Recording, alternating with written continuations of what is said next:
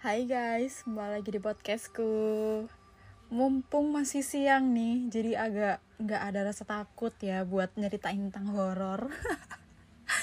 jadi di kali ini gue mau menceritakan tentang tweet yang sempat viral, tapi ini viral tuh udah lama sekitar tahun 2018. Tapi dulu tuh ini booming banget loh. Tapi kok gue nggak tahu ya, mungkin karena dulu gue nggak terlalu main Twitter kali ya, jadi nggak tahu ya. Atau mungkin dari kalian udah ada yang tahu udah ada yang ngerti tentang treat ini atau gimana? Nggak tahu ya. Tapi yang pasti menurut orang-orang itu tuh treat ini tuh bener-bener seru banget. Tapi ada yang bilang ini tuh fiktif ada yang bilang ini ngarang. Tapi ada yang bilang ya ini emang real kenyataan uh, cerita yang nyata gitu. Dan ini beneran pengalaman orang bukan hal yang fiksi atau gimana gitu. Dan sebenarnya gue belum baca sama sekali makanya sekarang gue pengen baca in buat kalian juga dan buat gue juga biar gue tahu gimana sih ceritanya. Serem gak sih? Beneran gak sih? Ntar kita nilai sendiri. Apakah ini beneran nyata atau fiktif atau bahkan gak serem sama sekali? Langsung aja ya kita masuk ke ceritanya. Jadi ini tuh ada seorang laki-laki yang menceritakan tentang uh, cerita pengalamannya gitu. Jadi ini tuh sudut pandangnya laki-laki ya guys. Oke kita langsung aja mulai ya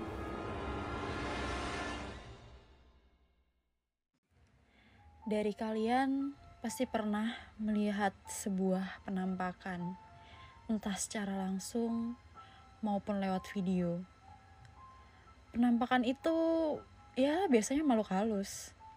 Tapi apa kalian pernah lihat manusia yang masih hidup berubah menjadi pocong? Ini pernah benar-benar terjadi dan saya adalah saksi hidupnya. Ada baiknya kalian tidak terlalu serius saat membaca ini. Jika merasa bahwa pengalamanku ini sangat menakutkan, ya anggap saja ini berita bohong atau nggak pernah terjadi. Oke, okay, cerita dimulai pada bulan Februari 2008. Waktu itu gue masih SMA kelas 2. Sebetulnya waktu itu sekolah gue lagi siap-siapnya mau study tour ke Jogja. Sayangnya gue gak bisa ikut karena gue gak punya biaya. Waktu itu biaya ke Jogja sekitar 400 sampai 500 ribuan. Ya, sayangnya gue orang yang gak mampu.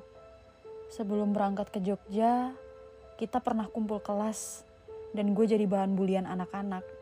Karena di kelas, hanya gue lah satu-satunya orang yang gak ikut study tour ke Jogja wali kelas gue pun ngeledek gue juga. Harusnya kamu nabung dari dulu, yang lain ikut Jogja tapi kamu enggak. Dan seketika seisi ruangan ikut ngetawain gue. Hati gue sebetulnya hancur diledek seperti itu.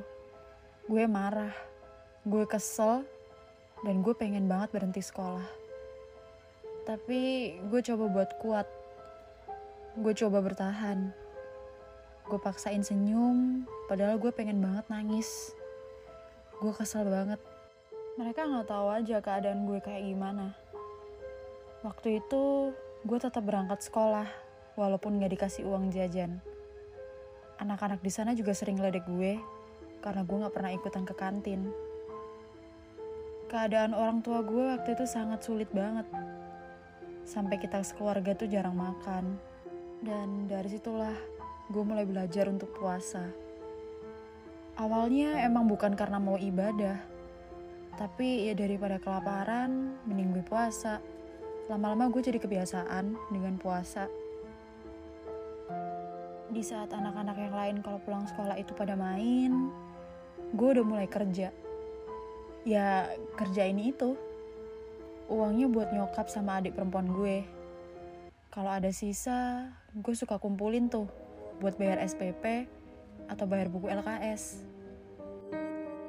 Waktu gue beranjak SMA, gue gak pernah bawa tas. Semua buku gue taruh di bawah meja. Gue juga cuma punya sepatu satu, itu pun udah rusak. Sering gue ke sekolah cuma pakai sandal. Kaki gue gue perban, biar ada alasan gak pakai sepatu. Padahal kaki gue gak kenapa-napa. Sewaktu SMA, gue cari uang dengan jualan kantong plastik, jualan koran, jadi ojek payung, jual kembang, jadi kuli panggul, sampai ngumpulin gelas aqua. Ya semuanya tuh gue lakuin yang penting gue dapat uang. Nah, dari keberangkatan study tour ke Jogja, sekolah gue kan libur. Gue kerja tuh di pasar. Gue jadi kuli panggul. Pas gue lagi sibuk panggul terigu, ternyata ada kakak kelas gue yang lihat. Dia tuh cewek. Dan dia nyamperin gue. Arya lagi ngapain? Arya gak ikut ke Jogja. Nanti malam Arya ke rumah kakak ya. Ini alamatnya. Ini ada nomor HP kakak juga. Dan ini ongkosnya ya. Arya ke rumah ya. Selesai jadi kuli panggul, gue belanja sayuran sama beras buat di rumah. Gue pulang cuma buat ganti baju doang.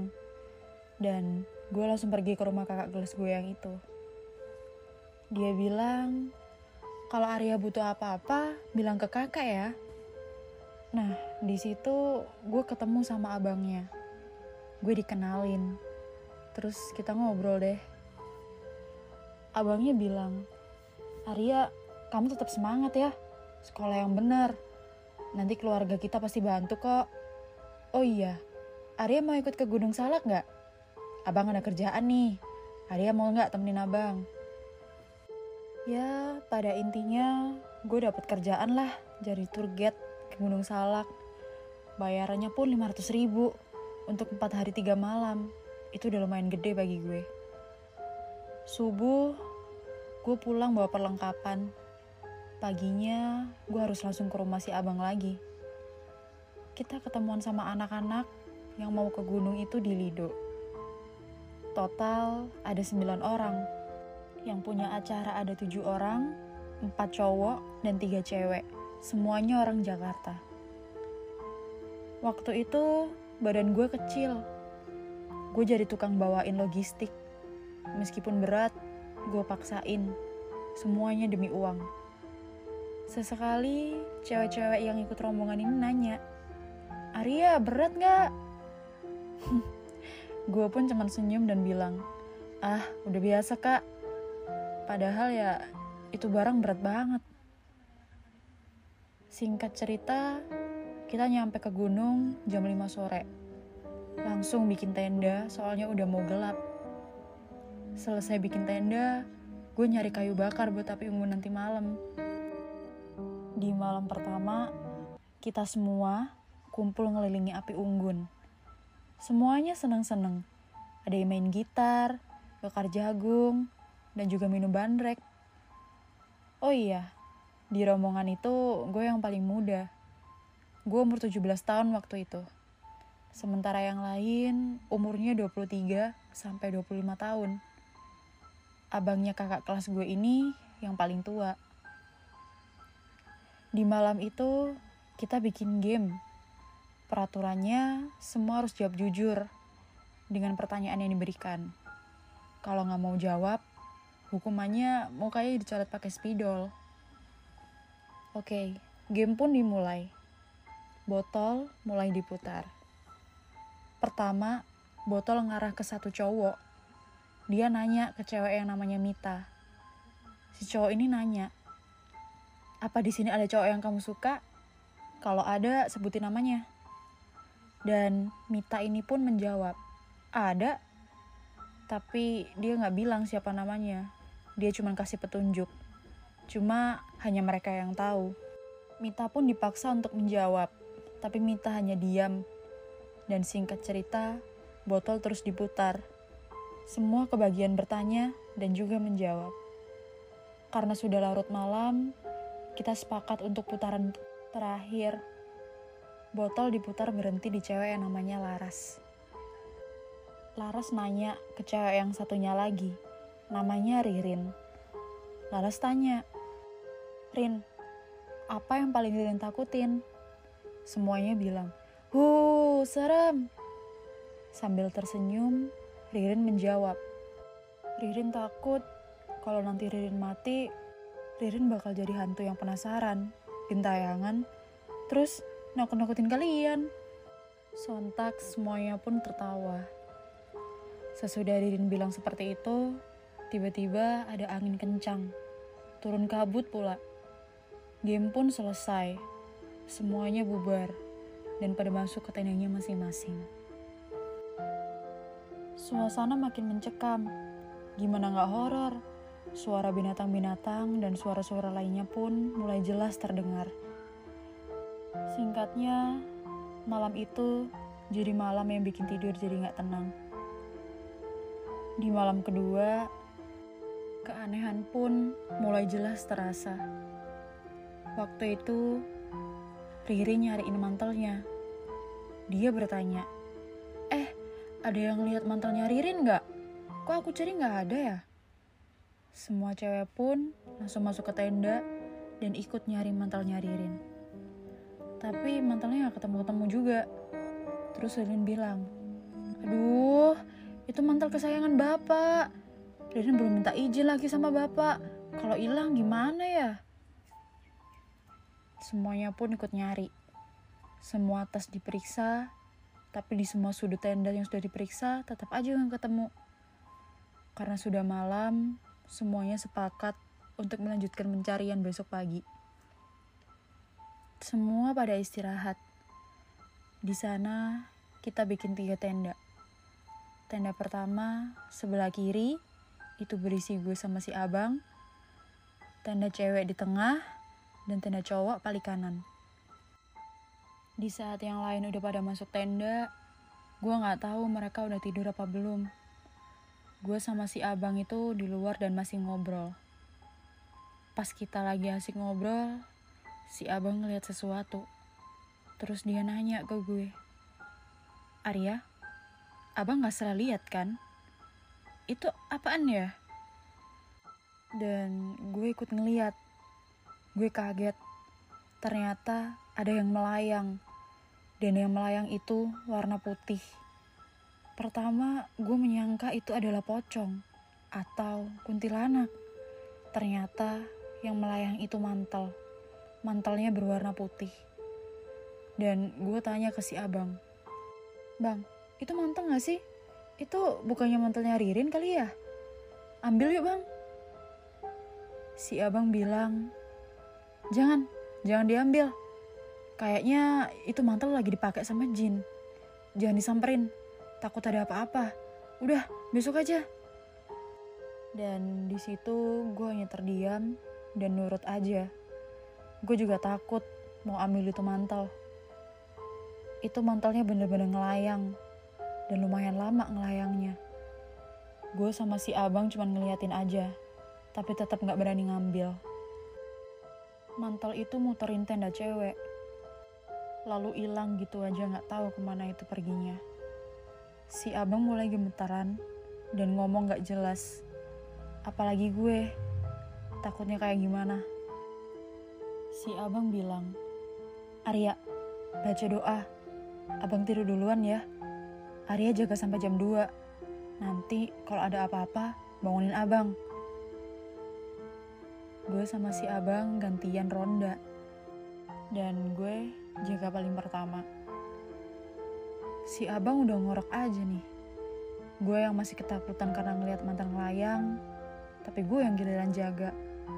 Tapi gue nggak sendirian gue ditemenin sama rokok dan bandrek sih Gak lama dua cewek keluar Ririn sama Laras mereka pengen kencing kayaknya dan minta diantar.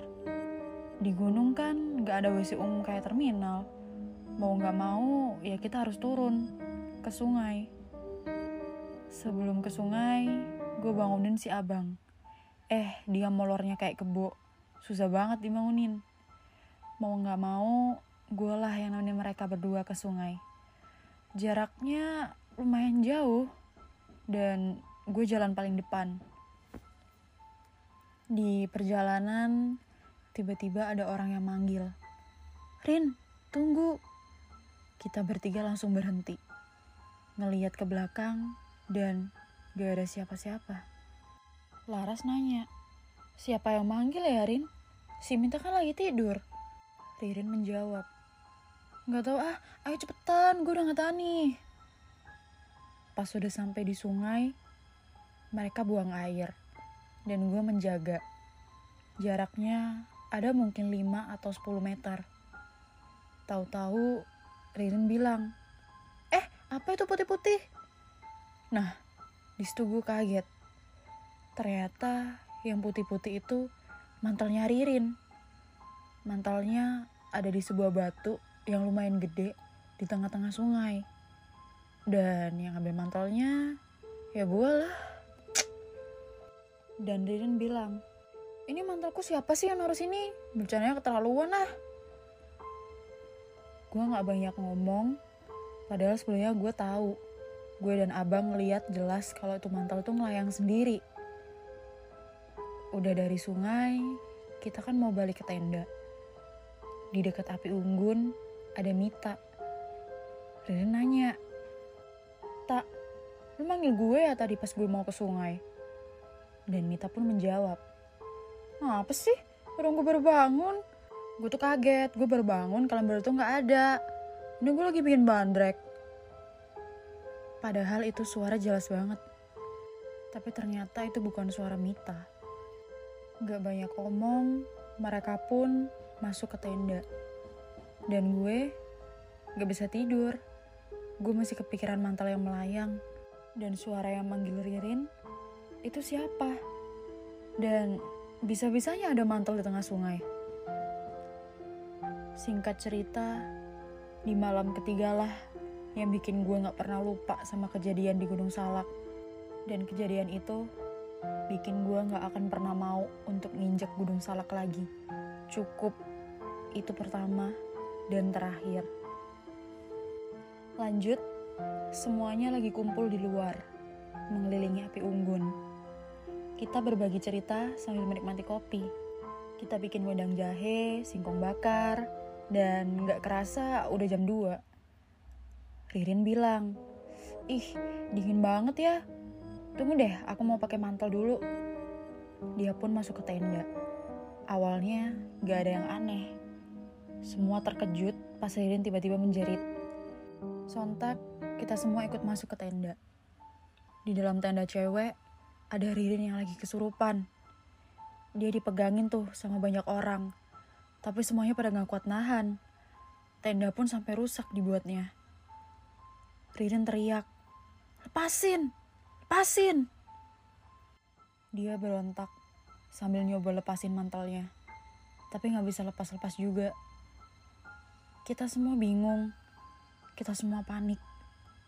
Termasuk gue. Ririn loncat-loncat kayak pocong. Kita kejar, eh loncatannya makin jauh. Dia nangis sambil bilang, Tolongin, bukain mantelnya. Terus dia loncat ke salah satu pohon. Pohonnya pun lumayan tinggi. Dia duduk di pohon. Dia nangis sambil bilang, Tolong, lepasin. Tolong lepasin Ririn. Si abang coba memanjat pohon itu, dibantu dengan cowok-cowok lain. Tapi belum juga naik, Ririn dikit-dikit berubah menjadi pocong. Sampai sekarang, gue masih suka kebayang-bayang kejadian itu. Dan kejadian itu cepet banget. Gue takut. Gue juga bingung. Gimana mungkin orang tiba-tiba berubah menjadi pocong. Semuanya pun panik. Semuanya pada berdoa. Tapi masalah gak berhenti di situ aja. Ririn yang berubah jadi pocong terus menerus menangis. Tolongin Ririn, tolongin Ririn. Kita bingung nolonginnya gimana. Ceweknya tinggal dua. Mita pingsan dan Laras terus menerus menangis sambil manggil Ririn yang udah jadi pocong. Rin, nyebut Rin, istighfar, Ririn, turun. Pokoknya suasananya menjadi kacau balau. Yang cowok juga pada bingung. Pas lagi panik, eh api unggun mati. Senter semua gak ada yang bisa nyala. Semuanya gelap total. Ririn yang udah jadi pocong, nangis terus menerus dan minta tolong. Lama-kelamaan, pocong itu hilang. Tahu-tahu ada lagi. Tahu-tahu hilang, tahu-tahu ada lagi. Bahkan pindah-pindah tempat. Gak berhenti-berhenti nangis, semua makin panik dan takut. Waktu itu gue juga nangis. Gak lama, Mita sadar. Dan dia bilang, Aku pengen pulang, Ririn kenapa jadi kayak gitu? Kita pun bingung. Di situ kita mutusin buat turun gunung, buat nyari bantuan. Kita ngeberesin semua perlengkapan, sampai jam 3 atau jam 4 pagi, kita akan turun gunung. Perjalanan turun gunung pun bikin gue takut. Gue juga terus-terusan nangis. Gimana gak nangis? Pocongnya ngikutin terus. Tapi dia ngelayang dari pohon ke pohon lain sambil nangis dan bilang, Jangan tinggalin Ririn, Ririn takut pulang, tolongin. Mita sama Laras terus-terusan menangis. Sambil jalan mereka ngomong, kasihan Ririn. Tolongin Ririn apa? Jangan tinggalin Ririn kasihan. Tapi apa yang bisa dibuat? Dia udah jadi pocong. Dikejarnya pun susah. Dan kita nggak tahu caranya. Kita udah ketakutan duluan singkat cerita kita udah sampai di sebuah perkampungan dan salah satu HP berbunyi HP-nya Ririn karena di situ baru ada sinyal yang nelpon ternyata bapaknya Ririn, nanyain posisi kita ada di mana. Di situ, gue denger bapaknya ngomong, Mana Ririn? Kalian ke gunung ya? Bilangin ke Ririn, jangan pakai mata bapak. Yang terima telepon itu Laras. Dan Laras bilang, Pak, nggak tahu kenapa pak, Ririn tiba-tiba jadi pocong. Kita nggak tahu cara nolonginnya gimana. Bapaknya Ririn pun marah. Anjing! Kasih tahu alamatnya sekarang, saya ke sana sana. Harusnya hari itu anak-anak yang camping udah pada pulang ke Jakarta. Tapi kita semua kumpul di rumah si abang dulu, nungguin bapaknya Ririn datang. Pukul 8 pagi, bapaknya Ririn pun nyampe ke rumah si abang. Dan dia bilang, kalian semua pulang aja, soal Ririn itu urusan saya. Setelah anak-anak pulang, bapaknya Rin pun datang sama beberapa orang. Gue dan si abang ngejelasin kronologi kenapa Rin bisa jadi pocong. Di situlah gue baru tahu kalau ternyata bapaknya Ririn itu pemuja dan mantel yang dipakai sama Ririn itu adalah mantel yang gak boleh dipakai karena itu adalah jimat. Intinya, selain bapak Ririn, siapa pun yang pakai mantel itu pasti jadi pocong. Terus bapaknya juga bilang kalau seminggu gak bisa nemuin Ririn, gak bisa lepasin mantalnya, Ririn bakal mati. Di situ bapaknya Ririn bersama orang-orang yang ngedatangin semuanya tuh orang pinter di daerah gue. Ngasih sayembara, barang siapa yang bisa nangkap pocong dan bisa ngelepasin mantelnya, orang yang sanggup nolongin Ririn itu dikasih reward yang gede. Gue yang baru turun gunung pun mau gak mau harus naik lagi. Soalnya kan kejadiannya ada di gunung. Dan bapaknya Ririn tuh masih yakin kalau Ririn masih ada di dalam sana. Akhirnya kita bikin tenda lagi. Pertama, gue bikin tenda untuk camping. Satunya lagi, bikin tenda buat nangkep pocongnya Ririn. Gue yang waktu itu masih 17 tahun, udah ikut terlibat sama hal-hal yang di luar nalar dan menyangkut nyawa seseorang. Pas malam, ketika sudah malam, kita semua jalan keliling gunung. Bukannya pocong ririn yang kita temui, kita malah ketemu dengan sosok-sosok yang lain. Kalau gue sendirian yang lihat, gue gak tahu deh apa jadinya. Gue lihat kayak ada kakek-kakek, tubuhnya tinggi, hampir setinggi pohon yang ada di gunung. Gue mermin mata, karena gue gak tahan lihat ukurannya. Tangannya kayak megang kayu gitu. Gue juga denger kakek yang badannya tinggi itu suaranya ngeraung-ngeraung gitu. Makhluk itu berkomunikasi dengan orang pintar yang dibawa sama bapaknya Ririn. Gue yang merem dibilangin sama orang pintar itu. Arya jangan merem. Dia itu penjaga gunung. Dia marah soalnya Arya merem. Kalau Arya takut, Buka mata aja, tapi ngeliat ke bawah. Si kakek itu marah, karena dia bilang kalau gue gak sopan, gak mau lihat mukanya. ih yang bener aja tuh lu kan setan jurik kan gue takut liatnya ya mau nggak mau pun gue buka mata gue liatin tanah dan di situ gue juga nangis kayak anak kecil gue bener-bener nggak bisa nahan rasa takut komunikasi orang pintar sama makhluk penjaga gunung itu lumayan lama. Pas sudah selesai, orang pinternya ngerangkul gue sambil bilang, Udah jangan nangis lagi, udah gak ada. Saya lupa tutup mata batin Arya. Dan dari situ, rombongan pun ngumpul. Gue mendengar obrolan orang pinter itu sama bapaknya Ririn. Ternyata Ririn diusir, dilemparin sama penjaga gunung penjaga gunung gak terima adanya Ririn di gunung. Karena Ririn jadi pocong bukan dari proses mati. Ririn hidup di dalam dua alam. Mereka bingung mau nyari Ririn ke mana. Soalnya si kakek penjaga gunung cuma bilang dia ngusir Ririn, tapi nggak tahu dia ke mana ngebuangnya. Akhirnya kita turun gunung sambil berharap ada info dari orang sekitar lainnya. Dan ternyata benar aja. Pas kita semua turun gunung, ada info dari orang pintar bahwa ada beberapa kampung di daerah gue yang banyak laporan waktu malam mereka ngeliat pocong. Pocong itu berkeliaran, nangis, dan minta tolong. Kadang suara tangisannya aja yang kedengeran, tapi pocongnya nggak ada. Orang-orang kampung bilang mereka pada takut, meskipun bayarannya gede, ya tetap aja kita disuruh ke pocong. Dan itu bukan hal yang gampang.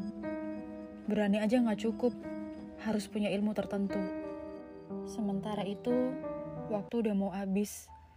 Kalau Ririn nggak cepet-cepet ketemu Ririn pasti mati terus nggak diterima di bumi gue nggak mau gue tiap malam ikut bapaknya Ririn apalagi nyariin pocong ke kampung-kampung nah tepat di malam ketujuh Malam terakhir nasibnya Ririn, bapaknya Ririn pun dapat info kalau di salah satu kampung ada pocong yang nangis di atas genteng rumah warga. Kita semua langsung ke situ. Di kampung itu, warga pada nggak ada yang berani nyamperin. Mereka cuma ngeliat dari jauh. Ada beberapa ustadz yang nunggu di rumah itu. Karena yang punya rumah pada ketakutan di tempatnya ada pocong. Jam 11 malam kalau nggak salah. Nangkep pocongnya Ririn juga susah. Orang pintar yang mau nangkep harus naik ke genteng. Pas mau nangkep pun, pocongnya loncat, lalu hilang gitu aja. Tapi tetap masih ada di sekitar rumah itu. Gue yakin sebenarnya Ririn itu minta tolong, minta dilepasin. Tapi pas ada orang yang mau ngelepasin, dianya kayak ngelayang sendiri gitu. Dan gue tahu itu bukan kemauan dia. Dia hanya dikendalikan sesuatu. Gue datang ke kampung itu jam 11 malam. Pocongnya Ririn baru bisa ketangkep sebelum azan subuh. Susah nangkepnya. Butuh beberapa orang pintar. Itu pun sama ustadz juga. Pas dilepasin kainnya, kain itu berubah jadi mantel lagi. Pocong itu kembali jadi Ririn lagi. Tapi dia telanjang. Badannya kotor bau, dan berbusik juga. Dia lemes banget. Dia juga masih nangis. Akhirnya mantelnya dibakar. Terus Ririn langsung dilarikan ke rumah sakit. Ada hal yang paling horor. Pas mantel itu dibakar, Ririn juga sempat kepanasan juga. Semuanya pada ikut berdoa. Waktu mantel dibakar, angin tiba-tiba kencang. Ada suara petir juga. Singkatnya, Ririn dibawa ke RS hampir empat hari dan gue ikut ngejagain. Nyokapnya pun datang bersama Laras. Nyokapnya langsung memeluk Ririn dan semuanya pada nangis. Nyokapnya Ririn marah ke suaminya. Mau sampai kapan sih ngilmu-ngilmu gitu? Gak kasihan apa lihat anaknya kayak gini? Mau sampai kapan, Pak? Mereka pun akhirnya pulang ke Jakarta. Dan gue, gue jadi incaran para warga, termasuk ibu-ibu. Gue dimintain keterangan sama banyak orang. Itu kenapa sih? Kenapa bisa dipocong? Orangnya mana? Dan banyak banget pertanyaan-pertanyaan lainnya. Oke, segitu dulu cerita dari gue. Goodbye. Wah, gila. Ngeri juga ya lo bayangin ya, kayak lu tuh cuman pakai mantel doang, terus tiba-tiba tubuh lu tuh berubah jadi pocong. Like eh, nggak uh, make sense juga sih, tapi kayak bisa jadi itu nyata karena memang ternyata plot twistnya itu bapaknya itu punya pesugihan itu pesugihan pocong dari mantelnya yang boleh memakai mantelnya itu cuma bapaknya aja. Tapi karena Ririn pinjem dan nggak ngomong-ngomong dan dipakai ya akhirnya kena tulah tuh dari ilmu yang di apa ya yang digayat sama bapaknya itu. Serem juga sih. Tapi ya tetap nggak bisa masuk nalar gitu loh. Tapi ya nggak tau lagi ya mungkin ada orang yang percaya ada orang yang nggak percaya ya itu terserah masing-masing aja sih. Seru nih ini seru banget threadnya pantas viral di tahun 2018 ya. Karena gimana ya? Uh, di sisi lain kita juga dapat pelajaran kayak kita ngapain sih ngilmu-ngilmu gitu? Itu tuh nggak penting gitu. Apalagi ngilmunya tuh sampai berdampak ke anaknya gitu kan jadi kayak jadi rugi merugi gitu loh. Nggak ada benefitnya.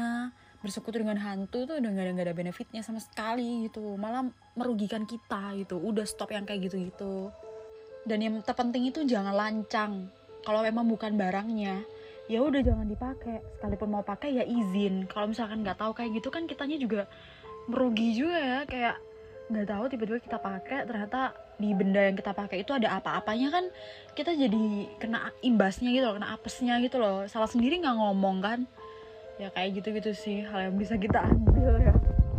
Oke segitu dulu uh, podcast yang gue bawain kali ini. Semoga kalian suka, semoga ini menambah cerita horor kita.